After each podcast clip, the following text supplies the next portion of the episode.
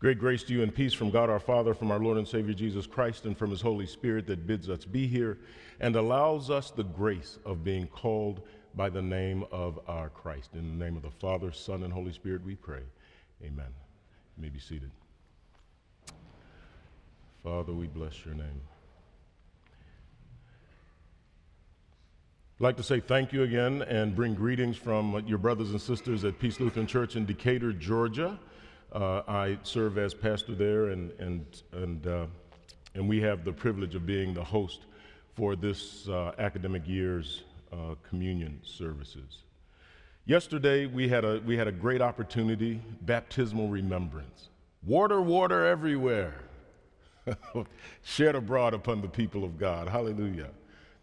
Water, of course, is the most plentiful element in all of God's creation. Uh, we consider these facts about water. About 70% of an adult's body is made up of water. That would be 80% for an infant. Pure water that is solely hydrogen and oxygen atoms are pH neutral, neither a base nor an acid. Somewhere between 70 and 75% of the Earth's surface is covered with water, and more water than we can see is stored underground.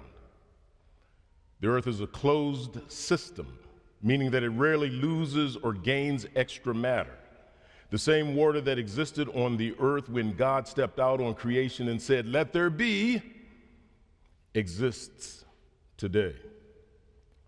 Consequently, it's interesting that our Heavenly Father wants to make a strong, when He wants to make a strong statement about condemnation or about judgment, about his displeasure with humankind as the crown of his creation, he has often used this very simple yet profound element to speak, simply because it is so omnipresent, simply because it is so profound.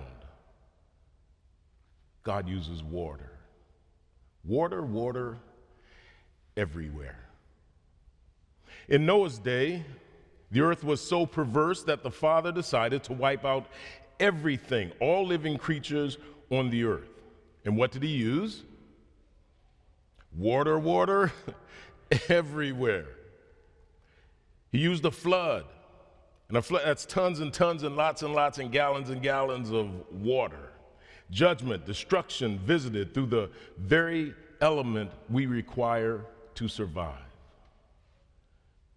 You do know that we can live for three weeks without food. Well, some of us can. Some of us are having a hard time making it to lunch. but stats say that, that we can live for three days without, for three weeks without food. But we need water within three days, or our, our bodily systems begin shutting down. It's interesting that our Father would use this particular element for judgment. Remember the narrative that tells of Moses before Pharaoh and the use of water, the Lord says, if they won't believe these two signs, throw down your staff and it's a serpent, put your hand in your cloak and it becomes leprous, put it back in your cloak and it becomes healed again. Or listen to your voice, you shall take some water from the Nile, pour it on the dry ground, and the water that you shall take from the Nile, Nile will become blood on the dry ground. So the Lord says, By this you'll know that I'm the Lord. Behold, Moses says, Behold, with the staff that is in my hand, I will strike the water that's in the Nile, and it shall turn into blood. And the Lord said to Moses, Say to Aaron, Take your staff, stretch out your hand over the waters of the Nile, over the rivers, the canals, and their ponds, and all their pools of water, so that they may become blood and there shall be blood throughout the land of Egypt, even in the vessels of wood and the vessels of stone. Moses and Aaron did as the Lord commanded. In the sight of Pharaoh and in the sight of his servants, he lifted up the staff, struck the waters of the Nile, and all the water in the Nile turned to blood. And the fish in the Nile died, and the Nile stank, so that the Egyptians could not drink water from the Nile. There was blood throughout the land of Egypt. Blood, blood everywhere. Water becomes blood. Issue with blood is blood won't satisfy a thirst for water. Blood will not satisfy our body's need. Blood will not nourish. Blood will not satisfy. In, in fact, the Father in Leviticus 17 says, if any one of the house of Israel or the strangers who sojourn among them eats any blood, I will set my face against that person who eats blood and will cut them off from among his people. For the life of the flesh is in the blood. And I have taken it for you on the altar to make atonement for your souls. For it is the blood that makes atonement by the life. Therefore, I've said to the people of Israel, No person among you shall eat blood, neither shall any stranger who sojourns among you eat blood. There is life in the blood. There is life in the blood. There is life in the blood. And we know in the fulfillment of prophecy in Christ, there is no life in this water become blood. There's only judgment there. Blood, blood, everywhere. Again, at the Red Sea, God performs the miracle with water. Children of Israel are between the, the host of Pharaoh and the Red Sea. They have nowhere to go. So, what does his father do? He parts the water, and the people of Israel cross over. God even removed the water from the riverbed so that they might cross over on dry land without carts and animals getting stuck in the mud.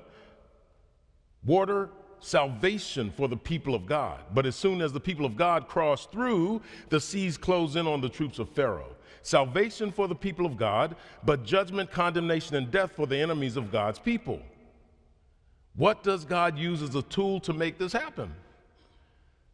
Water, water.